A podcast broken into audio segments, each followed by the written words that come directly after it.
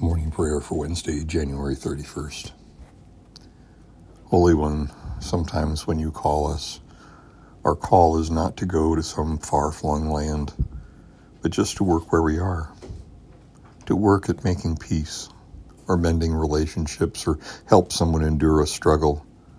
This may be where you need us most crucially, right here in our community to be a conduit of love, accompanying the lonely, lifting up the downtrodden, being a balm for the anger, bearing grace even in our homes.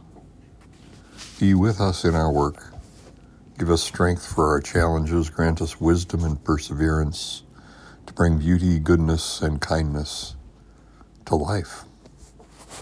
Amen.